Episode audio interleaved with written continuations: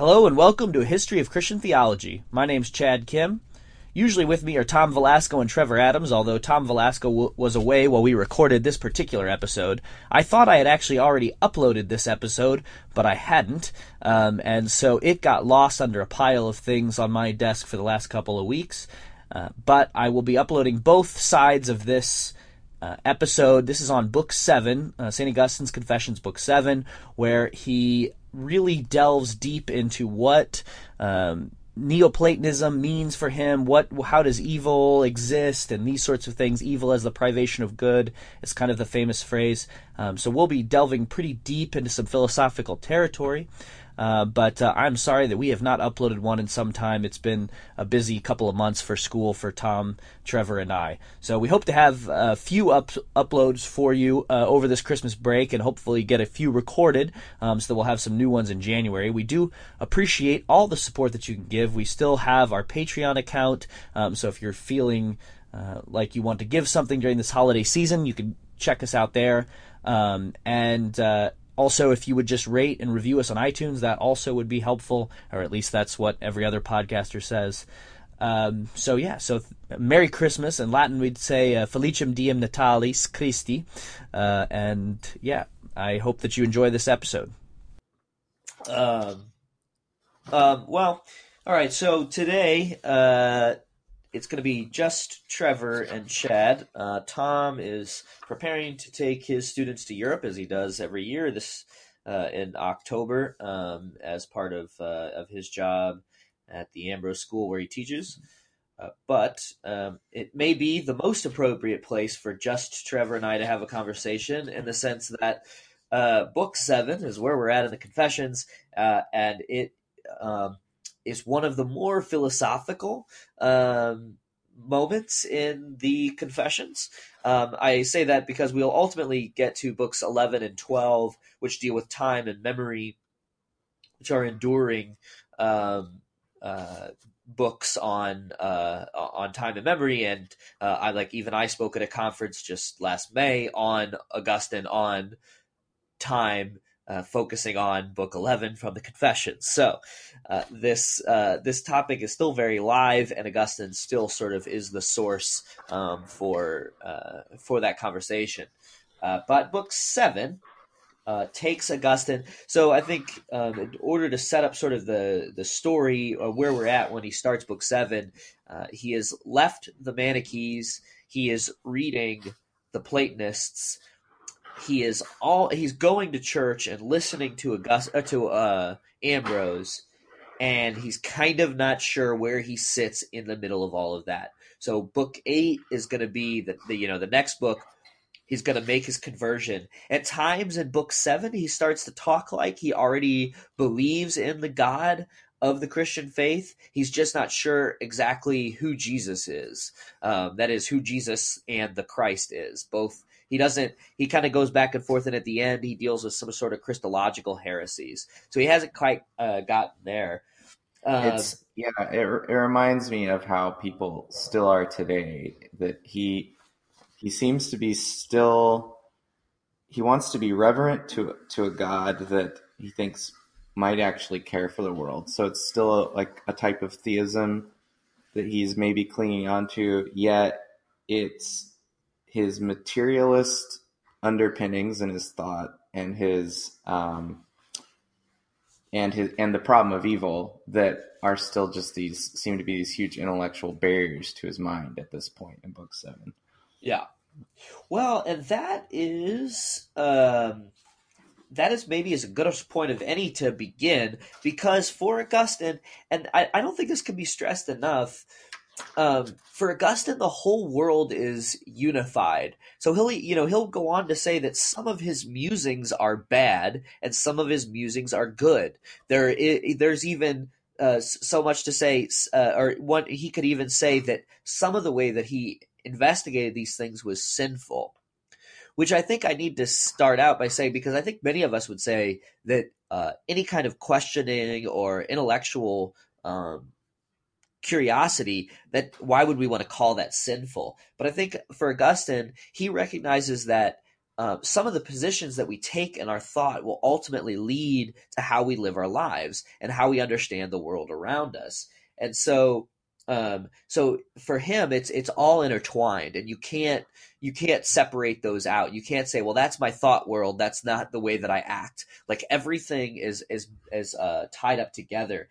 And so he's and part of that is he's still kind of um, uh, still influenced by his Manichaeism. So in one two, um, he starts to grapple with the fact that, as I've maintained before, in the Manichaeist philosophy, um, uh, uh or theology, religion, however you want to call it, um, God is a kind of substance, and that substance is defined as a light and a particle, a particle of light, and that particle of light can be in all things but doesn't have to be. And there are other particles of darkness. Um, and the particles of darkness are what constitute evil. And basically, in the Manichaean world, there is a very real substance of God and a very real substance of Satan. Um, and they are at work fighting in the world. And no one's sure who will win. And all of us have in us. So he says this in book in chapter one, part two so I was imagining even you, life of my life, as a colossal being extended through infinite space in every direction, penetrating every part of the world's structure and beyond it in every direction through the boundless universe. Thus, the world would contain you, and the sky would contain you, and everything would contain you. And those things would reach the limits in you, but you would have no lit limits. And then he goes on just as the mass of air that exists above the earth would not obstruct the light of the sun from penetrating nor and perforating it, not by tearing it apart or by destroying it. So I thought you were able to pervade not only the physical mass of the sky and the air and sea, but even the physical mass of the earth as well. So he has. So that is that, that's a very confusing sort of statement. Uh, but what I, uh, you know, understanding his Manichaean background and understanding this these physical particles of light of God, it's like there are little bits of God that you can pinpoint, little atoms of God, like the air, um, that are more in some places and less in other places. Um, and they, you know, they he that those particles of God sort of go on infinitely, uh, but they they can be more or less in different places. And he ultimately wants to reject this. Yeah, he um, gives a he gives a brief argument against it, just saying things like this hypothesis seems wrong because then parts of the Earth would contain greater portions of you than others, which seems uh, silly because technically, if you're actually these particles filling up spaces, an elephant would have more of you than like a seed on the ground or something. So, which I guess that's I guess, a self defeating point because the Manichaeans would have said that it was spread throughout. Um, and so, yeah, he kind of kind of gives a really a really brief argument against it, which I also want to note. I have actually heard contemporary pastors in YouTube videos defend views like this. Oh, really? Yes. Uh, I, mostly that like they use some like pseudoscience about light and how like light travels through things and whatnot and gets absorbed by things, and then just at the end said, "God is light," and then like, but seemed to mean it literally. It huh. wasn't didn't seem to be joking. Said, "What if the scientists this whole time have just been studying God?" Like that's how he ended the video, and I was like, "What is this?" Huh. yeah, so hasn't fully gone away still yeah. to this day. Yeah. Um, so I this whole conversation reminded me. Um, so I've been teaching intro to theology, and um, I made a sort of weird move for an intro to theology class um, but it had to do with some other stuff that I was reading. I spent a lot of time on the creation, and this is I only say this is weird um, because I brought up a, what I take to be a point that has been underemphasized in theology, but the creator creation distinction. Um, and that is what does it mean that God created and uh, and or you know that God created and that we are the create the created things. And part of part of the reason that I wanted to even talk about Genesis one and two, where I teach at St. Louis University, is a lot of our kids are um, various kinds of like nurses or occupational therapists or going to be doctors, and so there's sort of this general problem of um, what you know they they sort of think that okay they're going to theology class and this guy's just going to believe in intelligent design and uh, you know but anyway uh, and they're like you know they they expect me to just teach the genesis 1 and 2 as like a scientific account of how the world came about. Uh, so in order to uh, sort of forestall that criticism i had them read an article by a guy called herbert mccabe um, who's primarily an ethicist but he's a, a he loves aquinas um, and he's a uh, he's from the order of the dominicans um, and he's died uh, about over a decade ago. But he says this um, creation then does not make any difference to things. If you like, it makes all the difference. But you cannot expect to find a created look about things. The effect of creation is just that things are there, being themselves instead of nothing. Creation is, of course, an unintelligible notion. I mean, it is unintelligible in the sense that God is unintelligible. It is a mystery. Not that the notion itself is self contradictory, but it involves extrapolating from what we can understand to what we are only trying to understand. To be created is to exist instead of nothing. Uh, but the notion of nothing is itself a mystery unintelligible to us. So, in a sense, the way that I would reduce this, and I think that um, you know he's sort of working off um, a general, general uh, Thomistic account um, that uh, the fact the fact of the matter is it's not that we should be trying to argue who God is exactly from creation or trying to look and say look at this one thing that seems more created than a thing that seems less created it's just the fact that something is um, mm. and and and so the you know the the the we have the notion of nothing versus the notion of something um, which uh, is could be somewhat uh, uh, difficult to understand. He says the mystery unintelligible to us, uh, but the bare fact that we are created. And so part of what this sets up is a distinction. The distinction between the thing that is totally other than creation and the thing that it created, creation. Right. This is, this also gets to uh, the contemporary distinction, and then also sort of draws the line between the two types of arguments, between those who give design arguments and those who give cosmological arguments. Um, part of part of the project of people like Leibniz's cosmological argument was that it, it was sheerly making a distinction between those things that depended on other things for their existence, right, and those yeah. things that seemed to be able to just exist on their own.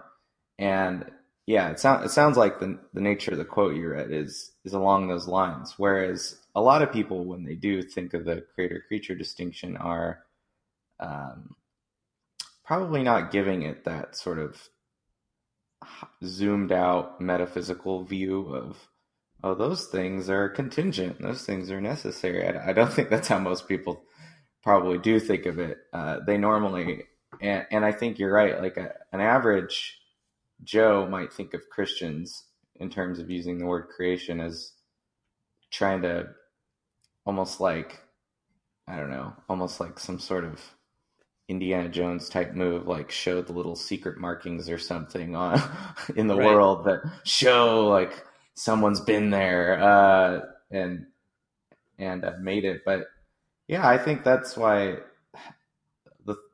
the question that gets past all that crap when you talk to even uh, freshman philosophy students is just why is there something rather than nothing at all? Right. Um, I I find it interesting they call nothing a mystery. I yeah. mean, I guess it's you can't conceive of anything that's nothing, but that's kind of the point because it's nothing. I mean, you can't conceive of nothing in the sense that you always are interacting with something at one given time or another in terms in terms of your sense perceptions. You don't at the very least you're there. Um, so you your um, all your experiences are sort of pervaded with stuff and yeah. and that's propertyless ness, I guess, to make up a word, does seem, I guess, kind of mysterious in that sense. But I think it's you have experiences with lacks of other things being in a certain location. So just extrapolate that for you know universally and, there you go you got nothing i mean i don't i find that kind of just weird that you call it a mystery but yeah i don't Well- want to belabor the point That's all right. Yeah, no, it's a fair. Um, it's uh, yeah, I think fair enough. Um, that that's fine. I I just I, it seemed like an interesting way to think about this problem because he is talking about so so then I mean so okay so how okay now we've talked. So if we want to sort of uh, recap, you know, okay, now we've just done creator creation distinction. So what is it that's different? So Manichees believe that there's little bits of God that sort of extend from the particles that are God in all things. So God pervades everything in some way. Um, and evil is also another sort of dualistic force that is, is, is a substance that's in all things. Um, so, how do we proceed to the notion of evil? Well, the question becomes: so, okay, so if this is the case for Gu- for uh, so Augustine's rejecting this Manichae notion, Manichaeist notion. So, where does evil come from if it's not an equally strong substantival force in the world? What is evil?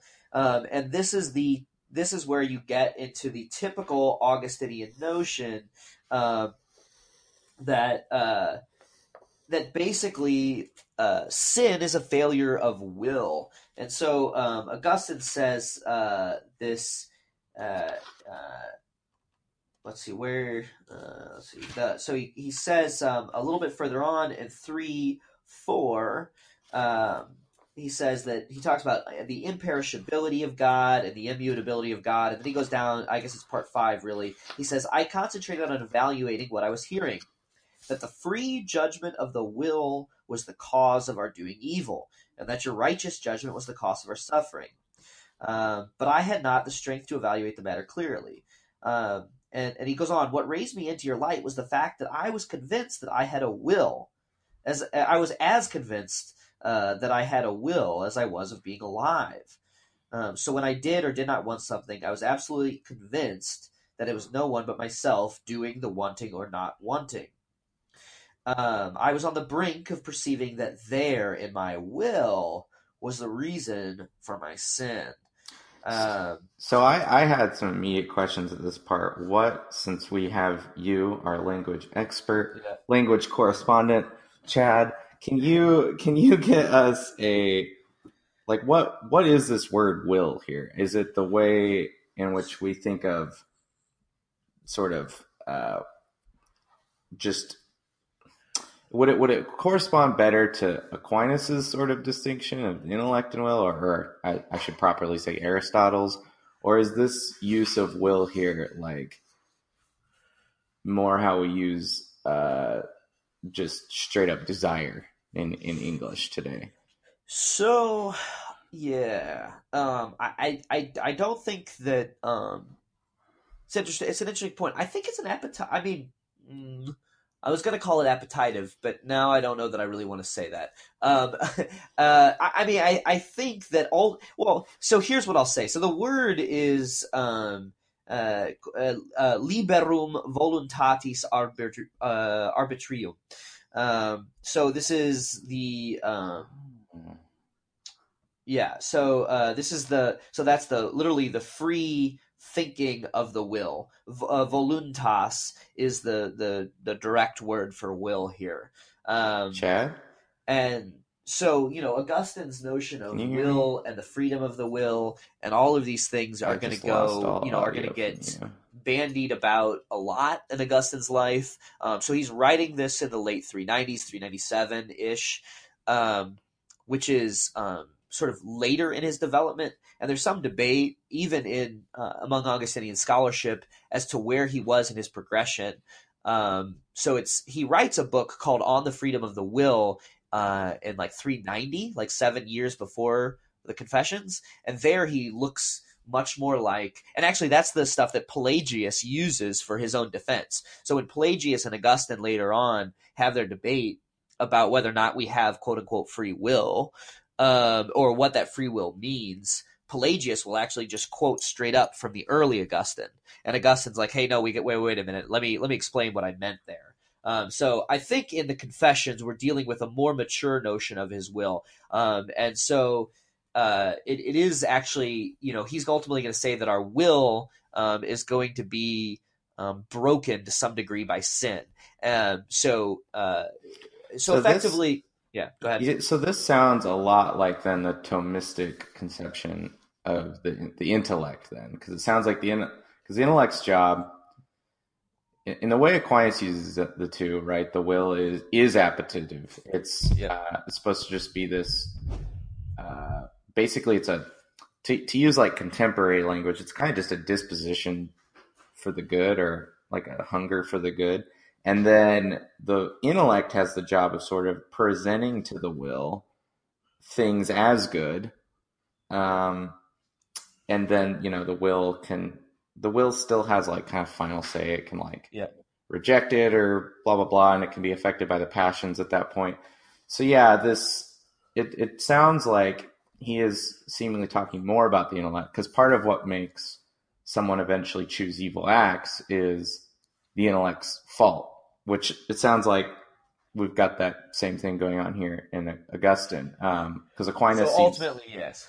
Yeah, because if the intellect starts presenting to things to the will as good that aren't, uh, you have a fool on your hands, and that's like you know what that would be Aquinas's like psychology of like a you know I don't know a, a captain in the World War II for Nazi Germany or something. That's what that's you know that would be his explanation. It's like eventually they've they've sort of created this habit of the mind where they're they keep presenting evils to the will as if they're good, and so it seems to be like that's the, yeah. the problem here. I was absolutely convinced that no one but myself was doing the wanting or not wanting, um, is is what he says. So velim and nolim uh, there, but um, yeah, I mean, I think the so the interesting point for for Augustine, sin enters the world because of disordered will. Um, that is a will that chooses. So he'll say um, in other places, he doesn't say it precisely in this fact uh, in, in, this passage. Um, so let's see. Um, who made me surely is my God? Well, so this is the next part. So once more, I started asking, who made me surely is my God, who is not only good but is goodness itself. So how come uh, I am capable of wanting evil and rejecting good? Um, and he asks himself this question, and uh, really, what he uh, is the answer for him to that question is my my will was disordered. I chose I, I chose the wrong thing. So Adam is sort of the archetypal and the uh, beginning of this. So sin sort of enters the world for humans because Adam chooses a lesser good for a greater good. So it's not that God creates evil, and it's not that evil is a force within the world. Evil is a privation of good, and we'll get on to, into all that. But even before the privation of evil stuff is Augustine's notion of a, disordered will. Um, and ultimately, all humans after Adam are going to inherit a soul with a disordered will that that um, desires lesser goods rather than greater goods. Um, and Adam was sort of the first one to choose this. Um, and it's ultimately for Augustine, this is a kind of pride, um, and that's why uh, Christ comes to teach us humility, which will be a big part of this passage. Um, all of us have ultimately chosen ourselves over God. Um, and so the antidote, the um, in ancient medicinal terms, um, the antidote that is the opposite um, that has to be applied is humility. So if if our sickness is pride, um, our disordered will, choosing ourselves over God, we need the medicine of Christ um, is his humility to to to uh, repair this broken will. Um, and yeah. So one one of the most confusing passages is right here, in, my opinion. I, I was I was confused. It could be because of my dense intellect, but we'll we'll, we'll see. He says he's you know he gets this part he says when i choose to do something or not to do something i was sure that no one else was doing the choosing. And i came to a clear realization that any sin i committed was my own act. Okay uh-huh. so far so good. But sometimes i could see i acted without choosing. So right there that's why i kind of want to know what the will was because now it sounds like when you say i acted without choosing if you take a really contemporary uh, version of act without choosing, it sounds just sort of contradictory. That's like saying you basically acted without choosing to act or something like that. That's the part that. But if it's you're arbitrating, essentially, your it's your ability to um, discern between two different things. Um, now it makes sense. It's like when you see a donut and you I don't know you really like donuts and you just straight up just reach your hand out, grab the donut, and just put it in your mouth without arbitrating between should I do this, should I not do this. So if that's what he means here, I'm like, okay, so sometimes I could see I act without choosing. That was immediately what I thought. Yeah. He says, but then I'm more acted upon than acting. I was like, okay, that's a weird way to think of it, but maybe. He says, and this, I concluded, was not a sinful act, but the punishment of sin and I promptly expressed the conviction that this was the work of your justice responding to my injustice. And he doesn't go further on to explain exactly what this sort of action that seems forced upon him was or did to him. I or what type of class of actions he's thinking of. Yeah. I just became utterly confused by this. What explain, uh, expert Chad? I as I look at the text, I don't know that I can justify my answer specifically in this text.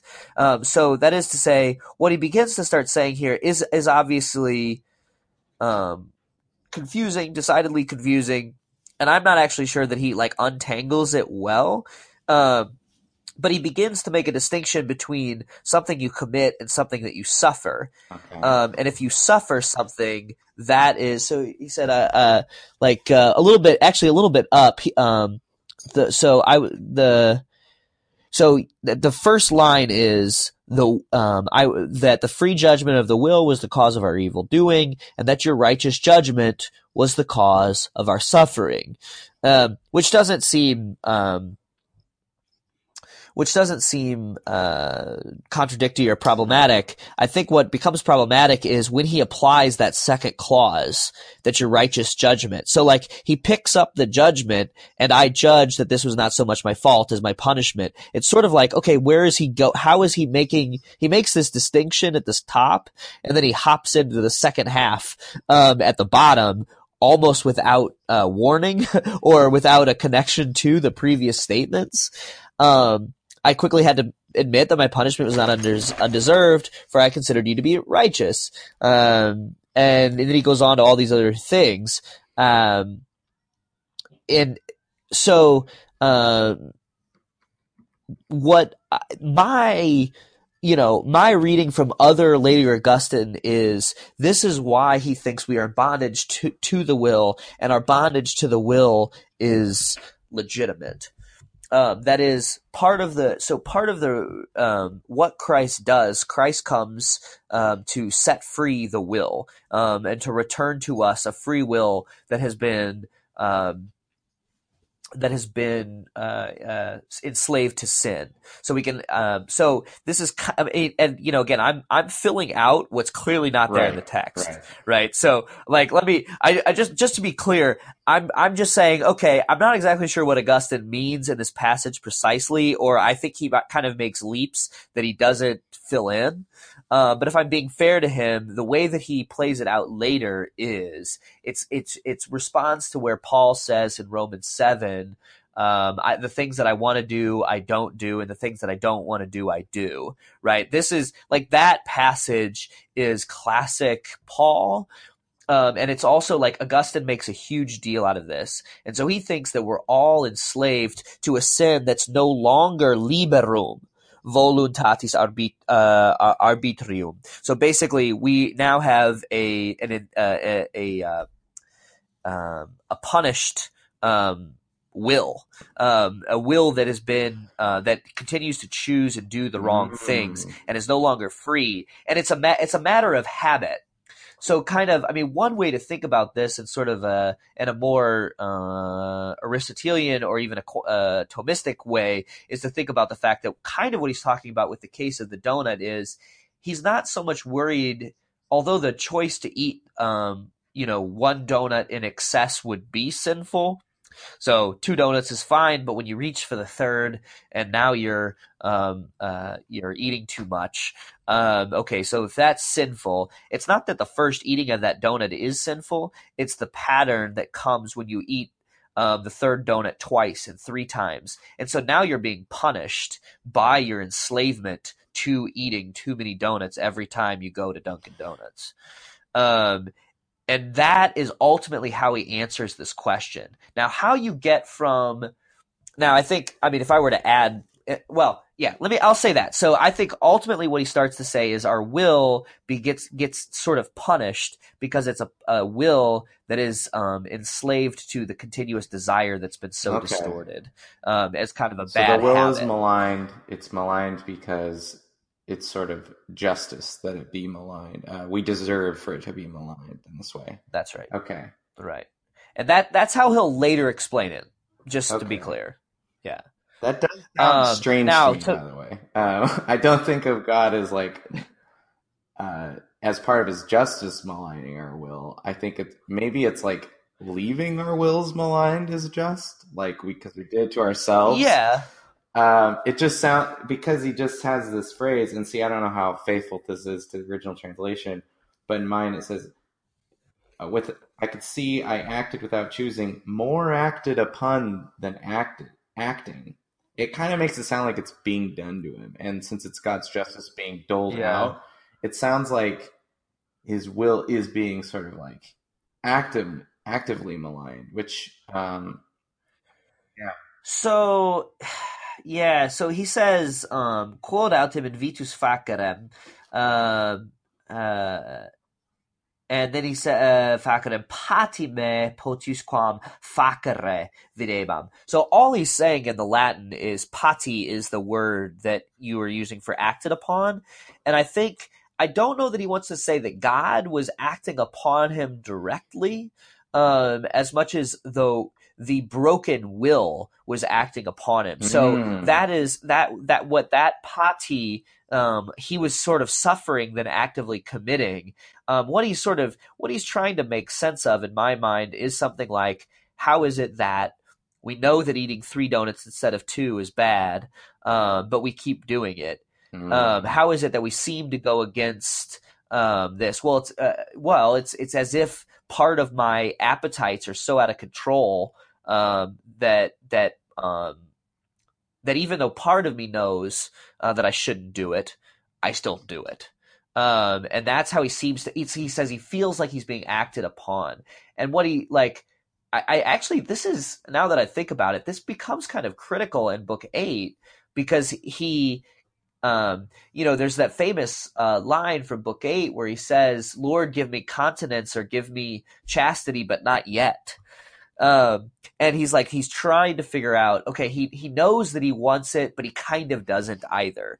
Uh, there's he's he's got these two warring factions in himself. Part of him wants to continue having sex without um, getting married, um, and part of him knows that that's not what God wants um, and so he can't quite really become a full Christian, as it were, um, because he has these two warring factions within him.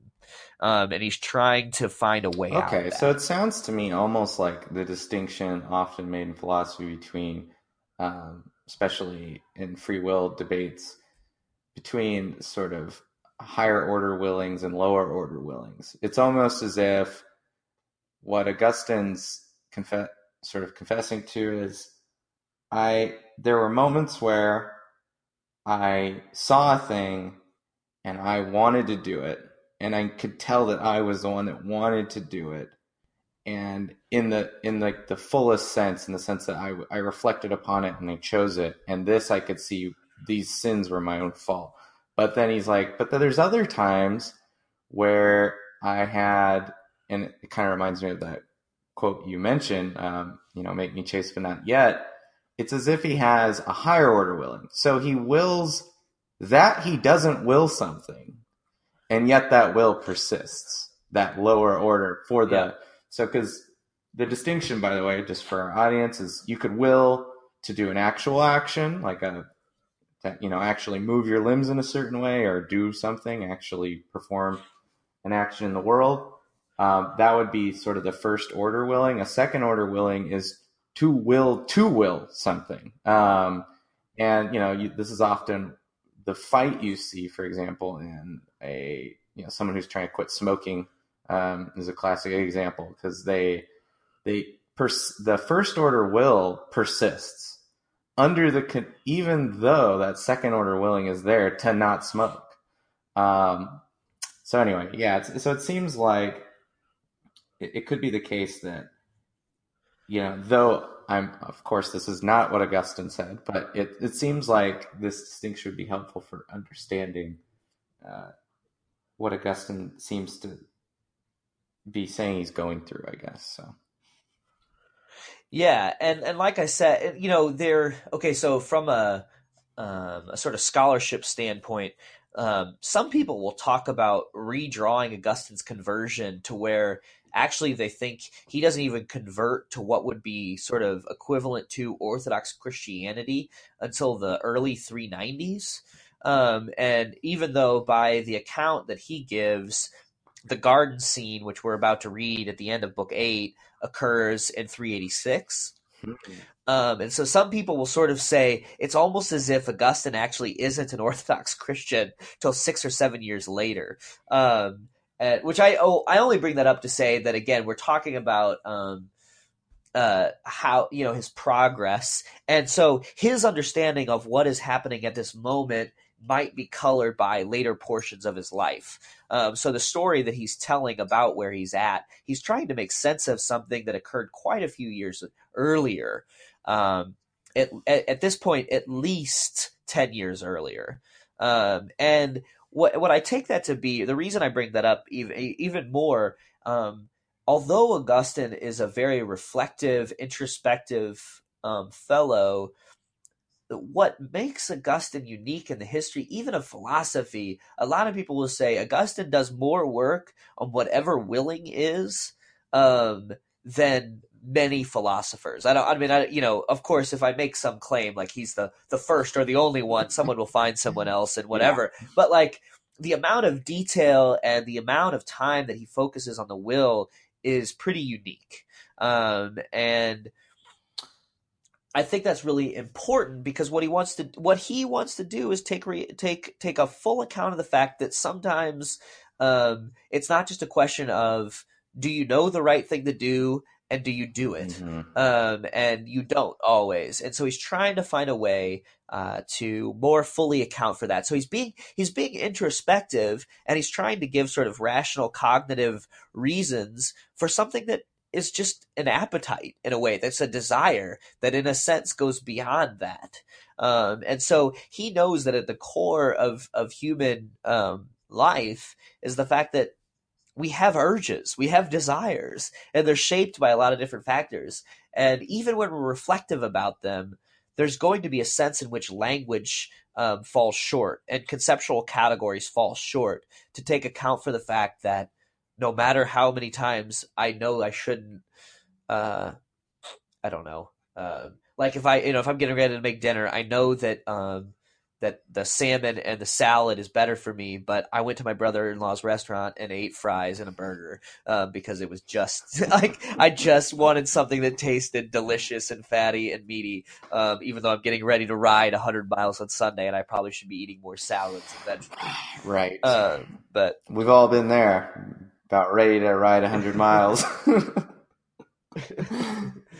uh, well, yeah, but you know what I mean. I, yeah. Like, so I like if if if we if we at least like we can at least be charitable to that point. Now, whether or not he accurately construes, uh, you know, punishments or you know, again, this isn't the fullness of his account of will, uh, which will be fleshed out uh, after the confessions um, in his, his the historical timeline of his life. So if we haven't said it in the past, um, roughly 398 is the uh, letter to Simplicianus, um, or the excuse me, uh, the diverse questions to uh, Simplicianus, and a lot of people will say that's kind of a landmark text where Augustine starts uh, reading Romans and really becoming the doctor of grace. Um, so, uh, one of Augustine's sort of titles in the history of uh, Christianity is the doctor of grace or the father of grace, one of these sorts of things.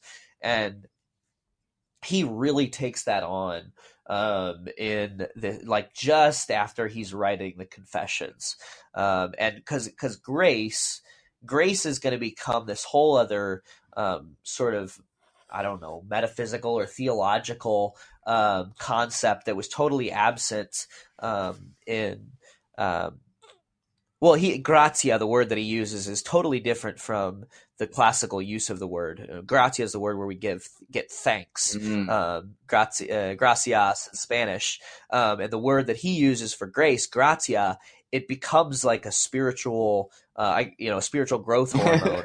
um, it becomes this thing that's injected and infused into our bodies to transform our, our willing to will the right thing um, and and grace is what unlocks and frees the will right um, and it's and, and so you know so it's like that even that word you have like you know we we talked earlier before um uh before we recorded about uh philosophy and analytic philosophy and these sorts of things. And I pointed out that roughly I was trained in a, a kind of broadly analytic tradition, and it, I think it has its problems. But uh, but what I love about it is uh, I was always taught to uh, find the term that's actually at stake and make sure you know what you mean when you say it. So find the real, like the critical word or the critical phrase and define your terms. Uh, because a lot of times uh, philosophy um, or when people are talking, they aren't careful with their language and they aren't careful with their usage. Um, and so um, I actually heard a whole dissertation defense on grace uh, just a couple of months ago, and I said, "Hey, had you considered the different ways that the term "gratia" was used in the ancient world?" And the guy defended his dissertation. He said, "No." Uh, and he said, I just was looking at it, Augustine. I was like, well, it's at least interesting to think about the fact that this word has like he fills it with whole new content almost. Yeah, um, no, that that and, is definitely yeah. a uh, trick of the trade in analytic philosophy. It's find the ambiguous terms or find the vague terms and flesh out the different meanings if it's ambiguous or uh, point out where it seems to be vague or how it seems to be vague if it's vague. And you get this yeah you get this persistification conditions that just keep coming up in an argument when you keep having to sort of analyze your concepts which i really does go all the way back to uh, socrates of course because that's basically all he did was walked around ask people. Yeah. Yeah, ask people to define their terms. How about you tell yeah. me what you mean by pious there, uh, youth Yeah. Yeah. No, it's, it's a good point. And also to, to add, right after he gets this passage I found puzzling, right after he says it, he says, but this raised a further point. And I, and I like this honesty here in Augustine. Uh, he says, who after all made me? Was it not God? Not only greatly good, but goodness itself? Then why would he give me the power to choose evil as well as good? Was it so that his justice could be vindicated in punishing me? Who gave me this power? Who sowed in me this seed of sour when sweet was God's making of me, all of me? And I, I don't know. I just, I like, he goes, he does this a lot in the confessions. If uh, our listeners haven't read the confessions, he, he does this thing where he's just kind of confessing his thoughts out loud. Like I started to realize this, but then that just gave me all these other questions, and it's it just shows also how nothing is really new under the sun. These these are all the things you would still hear from like sort of your skeptical uh, young person who's uh, finding their way and not sure about God. These are all same questions they'd ask. Um, anyway, that was just more of a admiring Augustine por- portion of the show. no, I, I, I appreciate it. I, I thought if I if I haven't said it enough, I mean, these are the kind of questions that may you know have continued to bring me back to Augustine because I'm like, well, I don't know if he's always right, or I don't know if his explanations are perfect, but it's fascinating to think about the fact that someone 1600 years ago, um, who is taken to be the authority on some of these issues by later theologians and philosophers, uh, it, at the very least was asking the same questions I am. Um, and I mean, it's definitely the case if you read his. I talked about on the freedom of the will, um, which is a um, a book that he writes earlier before the confessions and that gets used um, against him by his opponents uh, but in that he asks some of these questions like well wait a minute um, if we're supposed to be free what does it mean for us to be responsible for our sin? And what is it you know like he just puts it in plain terms what all of us are already thinking. Um, so you know so then because like sometimes i'll hear people having theological discussions and oh i hate augustine. Uh, i heard someone say the other day well i don't like reading augustine because he's too logical. He's just so logical about everything. And i was like are you thinking about calvin calvin was very logical Yeah. um, and and he was like, "Well, yeah, I mean, I'm at I'm at a Reformed seminary in town." I was like, "Okay, uh, so you're reading Calvin through the, or you're reading Augustine through the lens of Calvin, um, and you know that may not be exactly who Augustine is, yeah, not because actually, I." I think he is logical in a sense, but I think what makes him so fascinating is he takes account of the stuff that isn't logical in human nature. Oh, for sure. Yeah, he's it, he doesn't yeah, he doesn't remind me of like he's not robotically logical. Yet he clearly probably because he's a, a good orator um is well versed in like seeing what someone else would say, seeing what would come next. Um so it's more of like a, a classical rhetorical training that makes him so good in in the art of argument, which allows him to, of course, make these really good logical steps. But yeah, but he's not like robotic. He's not like uh, someone who's just like, I don't know, people, contemporary analytic philosophers you read today or something. But yeah, but it's so that's that's kind of funny that your friend said that. Um, the the next passage he's starting to realize that uh, God is non-decaying because the non-decaying is superior to the non-decaying. And I just wanted to point out you. I'm sure you'll have some more to say, maybe, but I, the one thing I saw in this passage was he says that uh, God wills His own good, and Uh-huh. is that good, and that that is very important in the history of theology, since this, of course, is going to affect Aquinas, who's going to become, you know, the angelic doctor. So Aquinas goes into huge detail uh, on this point, and it seems like still to this day I read, like for example, Christian philosophers who who want to talk a lot about this, how being I'm, this now now I'm adding things. This isn't in Augustine, but it seems like the thought that gets developed from this passage is that uh, to exist just is to be good, something like that. Being and goodness are sort of That's one and the same right. thing, and thus since God is sort of you know pure existence, um, or one way of putting it to be a little less vague is to say God is sort of the thing that always is actual, always in actuality, whereas other things can potentially come to exist or potentially uh, come into actuality.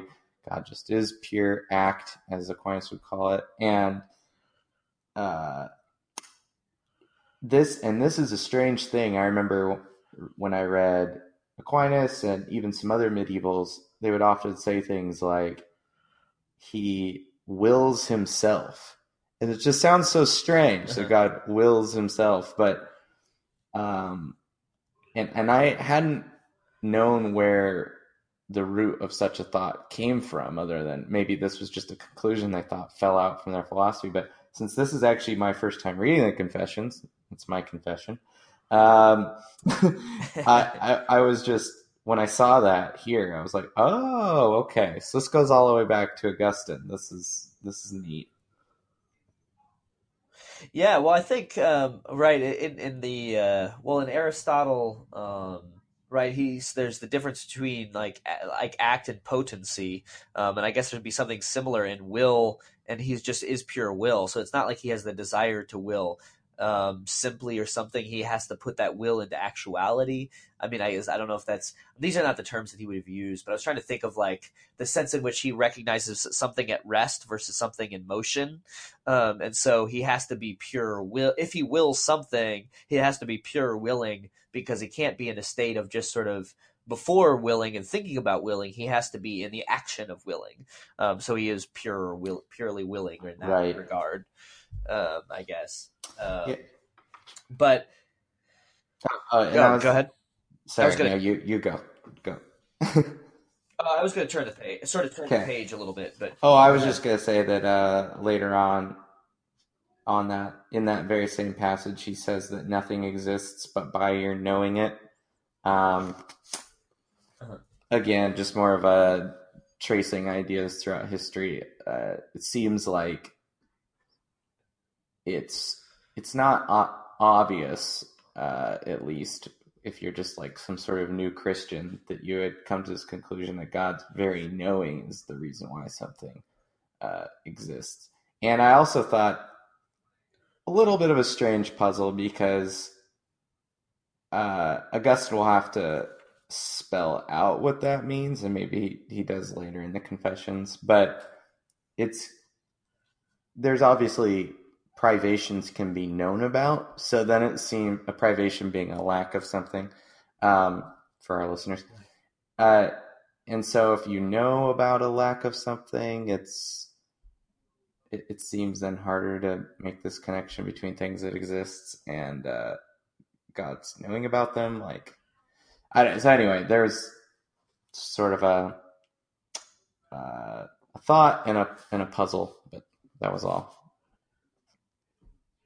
Um, yeah, just again tracing the history of ideas. So it's funny you took that exact same passage because you know Aquinas better than I do, um, and you used that same passage. I underlined a section. and I said, "Oh, this is Anselm."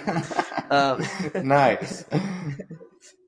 Uh, so he says, "For no soul uh, ever has been able or will be able to imagine something better than you, who are the highest and greatest good." Um, and I, I said it's it reads a little bit like uh, the uh, Proslogion, where um, uh, um, the famous uh, Anselmian argument for the existence of God, or the ontological argument for the existence of God, is something like uh, the being which nothing greater can be conceived, um, and it's you know in a sense you could draw that from this. No soul has been ever to imagine something Mm, better yeah. than you. Um and so uh, just talking about the sort of um, uh, fecund uh, nature of this work right i mean the is or the fertile and uh, just you know gives gives birth to lots of different authors in the history of uh, theology and philosophy for Yeah, sure. certainly. I think maybe you know I once heard someone uh, sort of offhandedly say like it can all be traced back to Augustine when talking about sort of these uh, major theological distinctions. And at first, I thought, oh, that's kind of like a funny thing to say, and you know, not he didn't. This person didn't mean it seriously. But the more I'm reading Augustine, I'm like, wow, you. I could see the seedlings of all these ideas, and he just gives them just a few sentences. Like it was clearly, he probably clearly actually thought about a lot of these ideas for like a long time. But in the confessions, it's just gives it just a few sentences and just moves on. And it's like, whoa, that could be its own thesis. It's like, so it's so anyway, really interesting. Yeah, yeah. Well, actually, so that could th- that that could also add to um, you know uh, we're we're not going to be able to discuss obviously everything in book seven, but he does spend like a couple chapters um, comparing a slave and another guy on what they thought about astrology, and then he gives like you know some conditions on twins and how astrology can't predict the life and uh, you know uh, uh, outcomes of the lives and destinies of lives of twins because they're born at the same time, so the stars can't predict them. And a slave believes it, and then a really well educated person believes it. And it's just it's as funny. Like I feel like he spends a ton of time trying to take down astrology, and then here I am saying like, oh yeah, one of the most famous arguments for the existence of God is basically one sentence yeah. um, and, and so like if you know if anybody goes into a philosophy classroom where they talk about God at all, uh, almost inevitably they will mention Anselm's argument for the existence of God. Is where I first heard Yep. about Anselm, um, and you know like.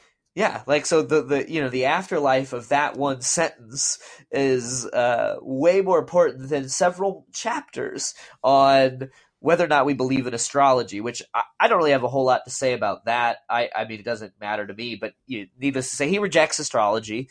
Um, and, uh, mm. you that kind of, you know, I, I, think for the a layperson, they're not going to now have this worry. But this makes me think, what is my astrology that I'm arguing against that really won't matter in, in like, you know, hundreds of years? I wonder. I wonder if academics yeah. or maybe we're also spinning our wheels on some topics. But anyway, oh, definitely yeah. Well, one thing I wanted to point out, I, I sort of mentioned it early on, but um, right at the beginning of seven uh, book uh, cha- uh, uh, book seven, chapter five, part seven, he says, "So I was searching for the origin of evil, but searching in an evil way." and I did not perceive that there was evil in my very inquiry. Um, I set out the whole of creation for my spirit to look upon, um, whatever we can discern in it. For example, earth and air and sea and stars and trees and all living creatures. Um, but my imagination set even these in order here and there as if they were physical bodies. I made of your creation one enormous mass, according to their different types of bodies. Uh, uh, the mass was certainly uh, finite in every direction, but I imagine you, Lord, as utterly without boundaries, encompassing its every part and permeating it. Um, and uh, that's yeah, and this is the part that I read earlier. So basically, that that um, so he imagines everything a mass, and God being um, a mass that's bigger than all of that mass, but having little bits of his mass in it.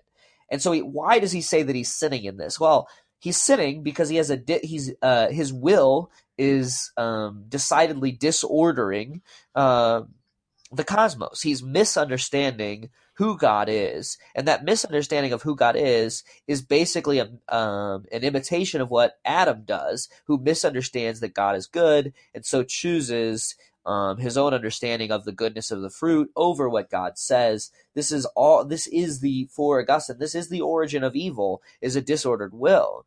Um, and so not understanding a proper, not properly understanding that God is the highest good, um, and is that is separate from his creation, um, and in a sense outside his creation. So we'll talk about how, um, we'll talk about what that means, this distance and how Augustine is able to even, um, uh, well, he's able to bridge the gap to God through Jesus Christ, which we'll get to, but needless to say, or but important, uh, not needless to say, important to say, state here um, even this inquiry can be considered evil because it is at the root of all sin, which is a misunderstand, which is a as a willful choosing um, the wrong um, thing, willful choosing oneself over God. Um, and so, yeah, so he can even say that his searching is evil. Um, and this then captivates his will to pride and to the wrong things and continually chooses lesser goods over greater goods. Um, so it seems, you know, from our 21st century standpoints, it seems unfair to say searching and seeking is evil, but in, in some sense, it is evil because it inherently misunderstands the world. Um, and so, um, and acting on that and living and, and, and, and, and, and uh, continuing in that is, yeah, is what to make, to you know, to make it maybe seem a little less crazy, uh, because maybe it might sound crazy to some people what what we've just said, but I think we do think this with regards to uh, certain beliefs, and to make it real obvious, if let's say you think uh, African people are inherently inferior to European white people, uh, we do take that to be like a type of view that just seeking and searching in certain ways to basically confirm your own answer would count as evil, I guess. Like that in that way. Like if it right. for example, you might take yourself to be earnestly all I'm doing is earnestly searching, but really what you're doing is like really racist uh in inquiry. Well, we do take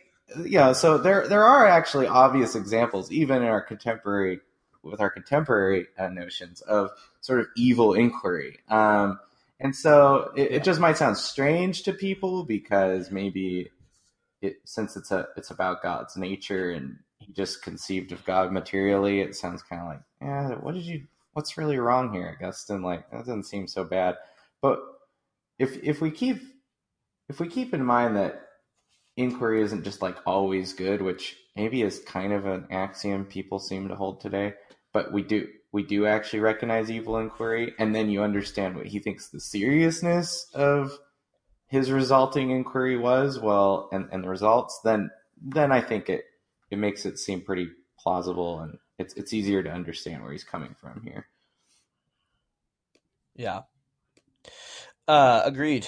Um so I uh I was gonna skip quite a bit forward um because we've delved went quite into detail there and it's to me it's just a lot of stuff about him um he talks a lot about his pride talks a lot about um uh, the different like the different kinds of horoscopes and uh, and astrology that I don't care as much about. But is there something in uh, do you is there anything you want to add in the next couple pages? I was going to move on to chapter nine, part thirteen. Um. Oh well, I mean, real briefly in in the section on evil, he does mention the fact he again he, he goes through this sort of shotgun question phase where he just starts asking questions uh-huh. and again I, I just thought it was really interesting because he goes through it's quite a long passage of just pure questions but it has this hopeful end so the types of questions just to give the readers an understanding is he's asking things like where is evil to be found how did it uh, insinuate itself? What's its root? What's its seed? Or does it not exist? Then, but if it doesn't exist, how can we fear evil? Or is the fear itself evil? Do we fear a real evil, or is the fearing itself the evil? You know, um, how can this occur? Since when God created all things, all these things, He called them good, um, and it was out of His own goodness. How can a higher good do this? he goes on like maybe was God weak? Could matter have come to be against his wish? If it was eternal, why did God let it lie around for vast stretches of prior time and only much later decide to form something out of it? I thought that was a really uh, interesting question because that's sort of uh, that also has a contemporary counterpart where people say, let's say you're a, a for example, an old earther. Uh, a, a lot of people are like, well, why God just let the earth sit around for so long? And he he anyway, so he's going through all his questions. He's expressing all these doubts. Um, and then he ends it by saying, These things I was thrashing out in my mind rattled it as with fear of dying before the explanation could be found. I was like, Whoa. Um, that's uh, steep. And yet he says, Yet I stubbornly held to believe in Christ, our Lord and Rescuer, and that is sanctioned within the Catholic Church.